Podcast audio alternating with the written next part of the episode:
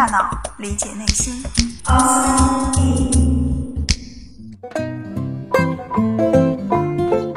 欢迎来到 Outside In，我是冰峰。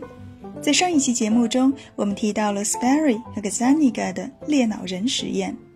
虽然有猎脑猫的研究基础，但要研究猎脑人却不是那么简单的。因为首先，对于绝大多数惯用右手的人来说，负责语言的区域在左半脑。如果左右脑之间的连接被切断了，那么便意味着右脑的活动将无法通过语言来表达。而如果不能说出来的话，我们又如何能够知道那里发生了什么呢？再者，我们前一期节目中也提到过。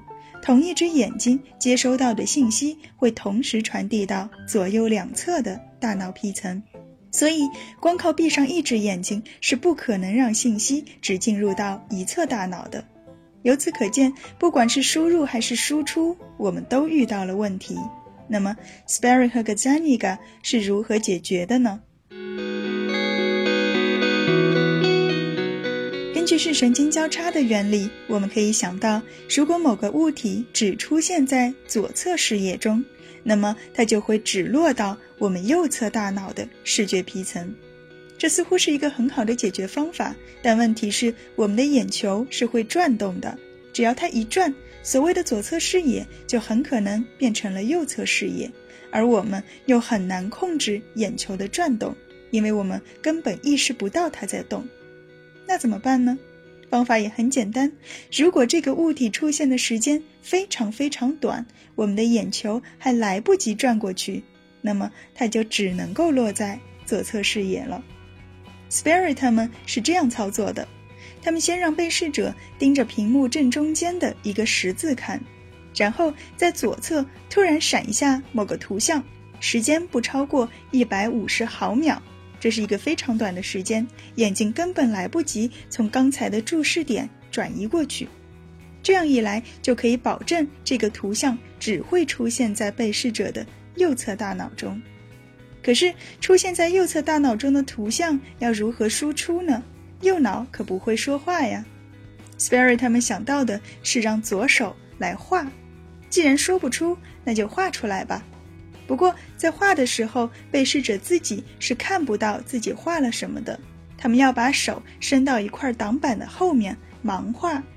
之所以不能让他们看到自己画的东西，是因为如果看到的话，就会回到我们最初的问题，无法确保左右脑看到不同的东西了。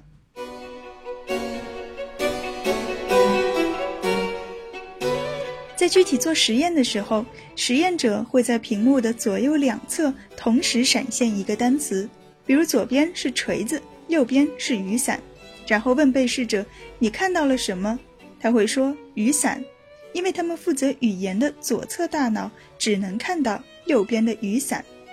然后研究者会让他们用左手在屏障后面画出刚才看到的东西，结果他们画了一把锤子。当实验者把画拿到他们面前，并且问：“你画了什么？”的时候，被试者会说：“我画的是锤子。”可是你刚才看到的是什么？是雨伞。那为什么你画了锤子呢？嗯，我也不知道，可能它们长得比较像吧，都是细细长长的。类似的实验，他们做了很多次，包括用左手去触摸放在屏障后面的食物，通过触觉来辨识。而有意思的是，尽管被试者总是做出自相矛盾的答案，可是他们却都喜欢找各种理由来自圆其说，比如锤子和伞长得比较像之类的。所以，尽管大脑分裂了，但在意识层面，他们依然在寻求统一。虽然大多数人的语言中枢是在左脑，但这并不意味着右脑无法理解语言。如果我们只是在屏幕的左侧闪现一个单词，然后问他你看到了什么，他会说什么都没看到。可是如果我们让他用左手从屏障后面摸出他刚才看到的单词所对应的物体的话，他是可以做到的。而在另一个实验中，实验者在屏障后面放了一些字母形状的塑料模型，然后让被试者用左手把这些字母拼出各种单词。结果他们很容易的就可以完成。可是当实验者问你刚才拼的是什么单词的时候，他们却完全说不上来。不过，在完成一些和空间和形状相关的视觉任务时，左手通常都会比右手表现得更好。这也是为什么我们会说右脑在空间和图像的处理上要优于左脑。而除了视觉刺激外，他们还做了一个非常有趣的关于情绪的实验。他们在被试者的右侧视野内闪现了一张女性的裸体照片，被试者立即笑了起来，说这是裸体照片。然后他们又把这张图在左侧的视野内闪了一下，尽管被试者说什么都没看到，但是他却开始笑了起来。问他为什么笑，他说：“我也不知道。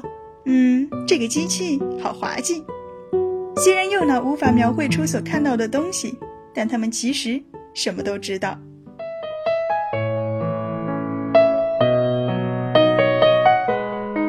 我们常常会听说这样的理论。比如左脑比较的理性，而右脑相对感性，或者左脑负责逻辑思维，右脑负责创造力，等等等等。很多人在说这些的时候，都会搬出 Sperry 的左右脑分工理论。然而，Sperry 和 Gazzaniga 的研究并没有强调说左右大脑是分开工作的，相反，他们向我们展示了左右脑的沟通与交流是多么的重要。或许是媒体的过度解读，或许是人们更乐于接受分工的故事。然而，事实上，大脑是一个不可分割的整体。尽管在某些功能上它可能会有所侧重，但更主要的是协同配合。更何况，所谓的功能区，所谓的分工，或许也只是我们看到的表面现象。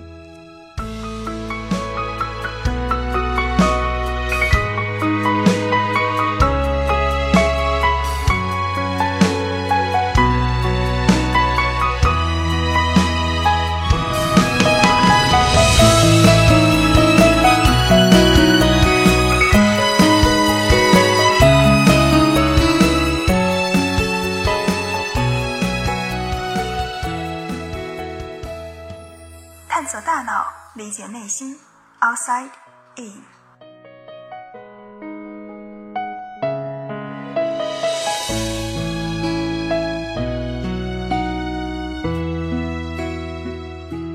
在正文结束之后，是一张请假条。一学期终于结束了，很充实，但也很忙，所以我打算在接下来的三个礼拜，让自己好好放松放松。下一期的节目预计会在一月十八号更新，而下学期可能会更加的忙碌，因为不仅有课程的内容，还会有毕业论文。另外，我也希望有更多的时间可以去不同的实验室看看。不过，我还是会尽量保证每周更新一期的。谢谢大家，新年快乐！